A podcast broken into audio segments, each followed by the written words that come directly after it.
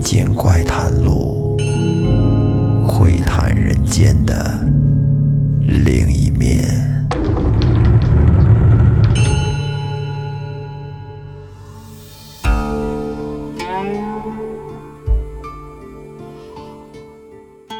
大家好，欢迎收听本期的民间怪谈录，我是老岳。上一期咱们简单的聊了聊传说中的鲁班书，啊，又是绝活又是法术，很厉害。那么世人是怎么来应用这些内容的呢？今天就给您聊一个关于木匠的故事。话说在清朝，有一张员外。这张员外有一儿子，叫张小雷，今年十七八岁，长得挺黑。进来，张员外两口子找了一媒婆，给张小雷说了一门亲事，就是他们村里挺漂亮的一个大姑娘。张小雷一见这姑娘，觉得嘿还挺好看，比较中意，而且父母这边也觉得可以，于是呢，两个人的婚事就定了下来。这眼瞅着婚期将近了，张员外就请了一个远近很有名的木匠，啊，叫程木匠，来家里边给打家具。说起这个程木匠，有两把刷子，算得上是个能工巧匠。听说他还擅长雕刻，喜欢在家具上雕刻一些很精美的。花鸟鱼虫，而且这花样都不带重复的，堪称一绝。那张员外是怎么找着这个程木匠的呢？是通过一个远房的表弟给介绍的。那表弟说程木匠是个好人，但是这人有个缺点，就是有点小心眼儿，而且工钱要的比较高。张员外家这条件吧，虽然说不是特别好，有点走下坡路的迹象，但是比起一般老百姓来，那还是富足不少，算是有钱人。他当时就跟表弟说：“其他的我不管，只要是能把我们家的家具给打好了，工钱自然少不了他的，而且好吃好喝伺候着。”哎，就这样，程木匠。就来张员外家干活了。他呢也没带多少人，就带了一个徒弟小李，给自己打打杂，当当下手。张员外啊，对这种手艺人是特别的敬重，喜欢工匠精神。张员外自从来了之后，他一改过去节省的习惯，特别的招待程木匠。为了让他能够安心的干活，特地给他安排了一间上好的客房。每天吃饭也是由张员外亲自陪着吃，顿顿有酒，餐餐有肉，什么啤酒、白酒、葡萄酒，什么宫保鸡丁、鱼香肉丝、糖醋里脊，可着程木匠吃。每天他们吃剩下的这些饭菜，再撤出去让家里的其他人吃。你看，一开始程木匠还觉得有点过意不去，但是时间一长，就觉得有点心安理得了。觉得张员外家富裕，人家就这规格、牌面。有一天，他们吃午饭，还是像往常一样做了一桌子饭菜，其中有一道菜是清炖老鸭汤。这程木匠就拿那筷子，跟这汤的那海碗里边翻来捡去的，跟那儿找，找了半天，唉，叹了口气，又放下筷子。张员外就关切的问道：“说，程师傅，您这是怎么了？有什么不满意的吗？”程木匠不好意思的说。要说这夏天也快过了，但是这秋老虎啊，现在确实也挺厉害。您瞧这天儿多热呀！这样的天儿，喝些鸭汤啊，还真是没话说，香，好喝。这鸭汤是凉血的，要是能再吃上个鸭胗子，那才是真正的享受呢。然后张员外点点头，笑着说：“原来程师傅喜欢吃鸭胗呢，你说这多巧，正好犬子小雷也爱吃这个。今天这鸭胗想必是被他吃了，下次。”下次我跟他打招呼，说什么也要留给师傅吃啊！哎，张员外，我只是随口说说，何必当真呢？却说这张员外岁数大了，而且最近老陪着程师傅喝酒，而且天天中午还喝鸭汤。这鸭汤凉性大呀。今天吃完饭之后，就觉得身体有点不太舒服。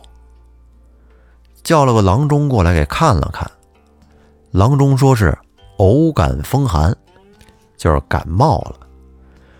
张员外可能觉得是有点低烧啊，不太舒服，便跟床上躺着休息了几天。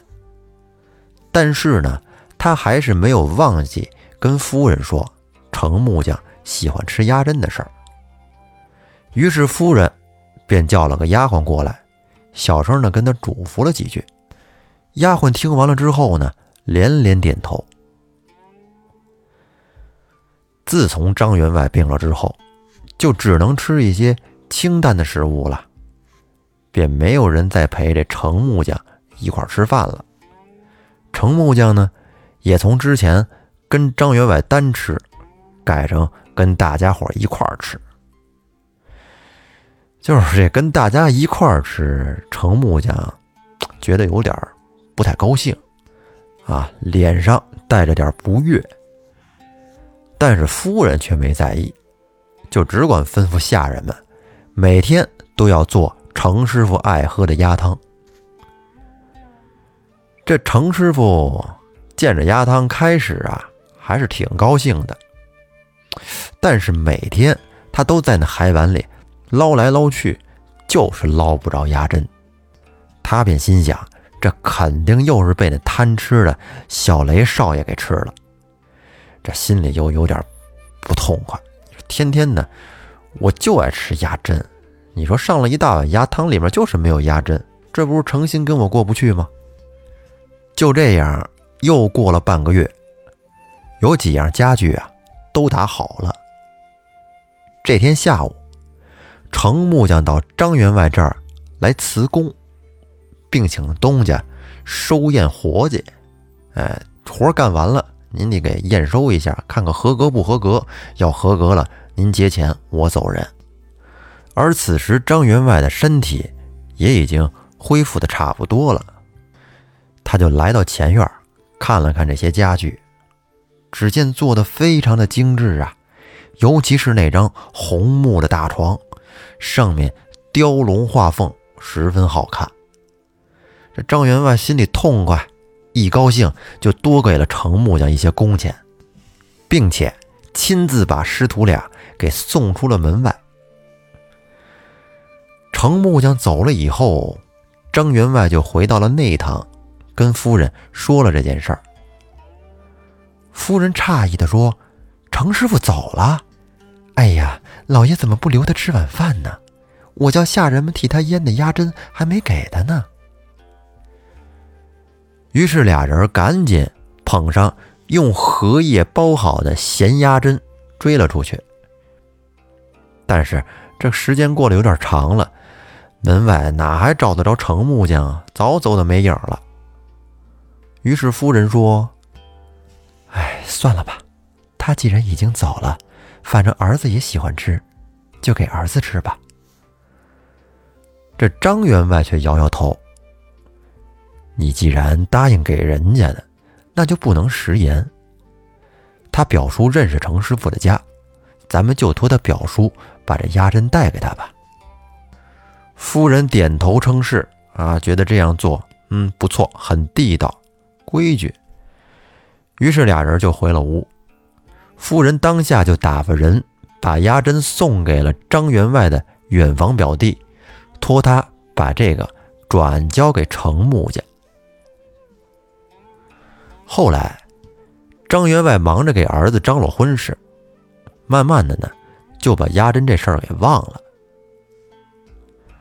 到了八月初八这天，张小雷大婚，终于把新媳妇儿给娶进了家。这老两口心里一块石头总算是落了地了，儿子终于结婚了，以后可以开始全新的幸福生活了。但是，本来这欢天喜地的事儿，可是第二天早晨起来，张夫人就发现了有些不对劲儿。她看见儿子出来，一脸的不高兴，而且儿媳妇的脸上也隐隐的。显着有些泪痕，他心里不由得一惊，难道这姑娘有什么问题吗？于是他就赶紧把儿子拉到一边，悄悄地说：“儿子，怎么看着你俩有点不对劲儿啊？这愁眉苦脸的，新婚之夜应该挺快乐的呀，你俩是不是有什么事瞒着我呀？”开始的时候，张公子只是苦着个脸，也不说什么事儿。他妈就说：“你肯定有事儿，你告诉我，你今天必须把这事儿给我说清楚，要不然没你饭吃。”这给张小雷逼急了，才冒出一句：“妈，他，哎呀，他尿床啊！”儿子，这件事儿你暂时不要声张。他也许是因为这几天太劳累了，也可能是因为有点紧张。你要给他一点时间，知道吗？张公子没精打采的点了点头。是的，没精打采。这新婚之夜第一天晚上什么都没干上，非常的失望。那新媳妇儿。在远远的看着这娘俩跟那边小声的议论，这脸呐早就涨得通红通红的。张夫人也知道他心里边不是滋味，便招了招手，把新媳妇叫了过去。新媳妇磨磨蹭蹭的挪着脚步走上前来，张夫人和蔼的拍了拍她的手，说：“孩子。”别怕，没事的。妈妈是过来人，没有人会知道这件事的。然后新媳妇难为情的点了点头。张夫人原本以为这件事儿啊，这么一说就过去了。但是哪知道，当天夜里边，这新媳妇又尿床了。哎呀，张公子实在是受不了了。夜里抱着被子就搬进了书房。家里的这些下人们也听说了这件事儿，不由得都窃窃私语，暗地里面偷偷的笑话他俩，说张公子晚上被大水给冲出来了。这张夫人早上一起床，又看见儿子愁眉苦脸的跟门口站着，得他这心也就跟着凉了半截。本来呀。按照当地的风俗，今天应该是三天回门的日子。可是现在张公子手里却攥着一封休书，看样子他是对新娘子没有信心了，啊，失望之极。多大人了，老尿床，让我连觉都睡不好，给我冲到外面去了，是不是？张夫人呢，则不敢让员外知道这件事儿。你毕竟刚结婚三天，就要给新媳妇休了，这好说不好听。无奈之下，只能悄悄地叫过来一个下人，让他把儿子写好的休书送去了姑娘的娘家，让他娘家派人来把闺女接回去。但是这新娘子，哎，真是有苦难言呐。原来是怎么回事呢？他每天晚上睡觉，睡到半夜的时候，就觉得呀有点憋得慌，想要起床去方便。这会儿他就会做一个梦，梦里呢就会有两个小人儿抬着尿桶过来，劝他尿吧尿吧，往这儿尿。然后姑娘一放松，哗，就这样，天天梦见小人儿抬尿桶，所以说他就天天尿床。却说这程木匠离开了张家以后，又在附近的人家接了点活但是这家的伙食却不如张员外家讲究。你毕竟张员外家那条件是吧，在哪儿呢？哎，而且做的这饭的味道啊，比起张员外家也差多了。这程木匠一吃饭，就会想起张员外好客的样子。这心里就有点不平静，感慨呀，哎，像张员外这样的好人真是太少了。从此呢，程木匠便有了心事，因为这家啊没有客房，所以说他不能跟人家那住，只能是每天早出晚归。这好不容易干了十多天。东家却说，暂时没有银子给他，求他呢宽限些日子。这程木匠没办法，只得空手回家了。这活暂时是白干。而且由于他活好，要的工钱太高，属于高端工艺，所以一般人家也请不起他。这一时间，程木匠。也没揽着活干，就只能跟家里干等着。这天，程木匠正跟家里边喝闷酒呢，张员外那个远房的表弟来了。他一进屋就把用荷叶包好的满满的一包咸鸭胗就递给了程木匠。这程木匠一看，哟呵，愣了。你你这是干什么呀？哎，这是我表哥托我带给你的，说是你爱吃，特地的腌了给你来下酒的。你当时干完活走得快，这临走也忘了拿给你了。这不他托我带给你，我这些日子一直没空，所以一直拖到今天才给你送过来。然后程木匠看着这些鸭胗，那眼眶不由得一红，鼻子一酸。眼泪差点没下来，他急切的就问这个表弟：“哎，我问你，他们家那个新媳妇怎么样了？”“嗨，别提了，那姑娘没出息劲儿大了，一进门就尿床，后来没过三天，让我侄儿给休了。”“哎，你说这事儿也是奇怪，听说她一回娘家，这病就好了。”忽然，这个表弟盯着陈木匠说：“不会是你小子搞的鬼吧？”哎，我说你小子怎这么没良心呢？我家兄嫂对你可是不薄啊！这天天好吃好喝，你瞧在这桌子上，还给你带来了鸭胗，是不是？程木匠真是羞愧难当的，跟地下使劲的跺着脚。哎，我我不跟你说了，我有一样东西丢在你哥哥家了，我得马上去取。说完，他背上工具箱，就飞一样的跑出了家门。那表弟也跟着他一块跑出去了。张员外跟家听说程木匠又来了，这感到很意外，赶紧亲自出来迎接。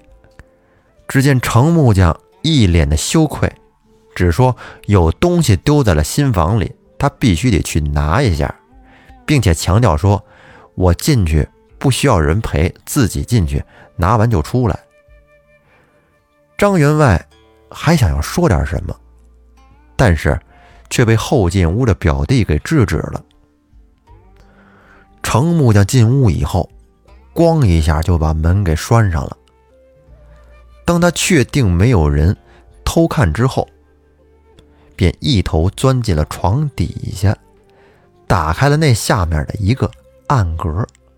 这个暗格是他之前做的，然后从里边拿出了一个很精致的小玩意儿。你仔细一看，竟然是两个小人儿抬着一个尿桶。原来新娘子尿床这事儿，还真是丫捣的鬼。这会儿，只见程木匠想都没想，拿了个小锤子，直接就把那个小摆件给砸碎了。然后程木匠从屋里出来，一头就跪在了张员外的脚下，说：“员外老爷，原谅小人的无知，小肚鸡肠。小人愿去少夫人府上去接回少夫人，将功赎罪，请给小人一次机会。”张员外刚才跟外边已经听表弟说了个大概，哎，心里也明白是怎么回事了。正在考虑要不要去伸手扶他的时候，突然有个家丁从门外边慌慌张张地跑进来，大声地说：“老爷，老爷，不好了！听说少夫人被送回娘家以后，这一时想不开，悬梁自尽了。”程木匠听完了之后，大吃一惊，直接就跌坐在地上了。这张员外听完这个消息，也险些没站稳，差点摔一跤。却见那家丁挠了挠脑袋，又说：“幸好发现的及时，给救过来了。”混账！什么事儿？这大喘气！你下次说话注意点，赶紧去通知公子。让他跟我一块儿去接他媳妇儿去。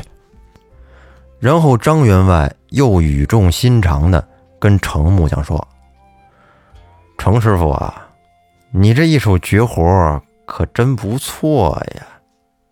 你瞧瞧，这差点是出了人命。不过，既然你有心悔过，我还是希望你从此能丢开你这样的绝活，好不好？”以便能证明你能真心悔过。这张木匠惭愧呀，羞的那脑袋恨不得都扎到地底下去。但是呢，他也确实是说话算话。从这件事儿以后，便真的再也没有用过这种手段了。哎，这故事讲到这儿，就算是告一段落了。这程木匠。在张员外家用的这一招，就是《鲁班经》里面的验生术。虽然说不是特别的歹毒，只是一些小手段啊，就是让睡在上面的女人尿床，但是也是差点酿成了大祸，是不是？好在他能认识到自己的问题，将心比心。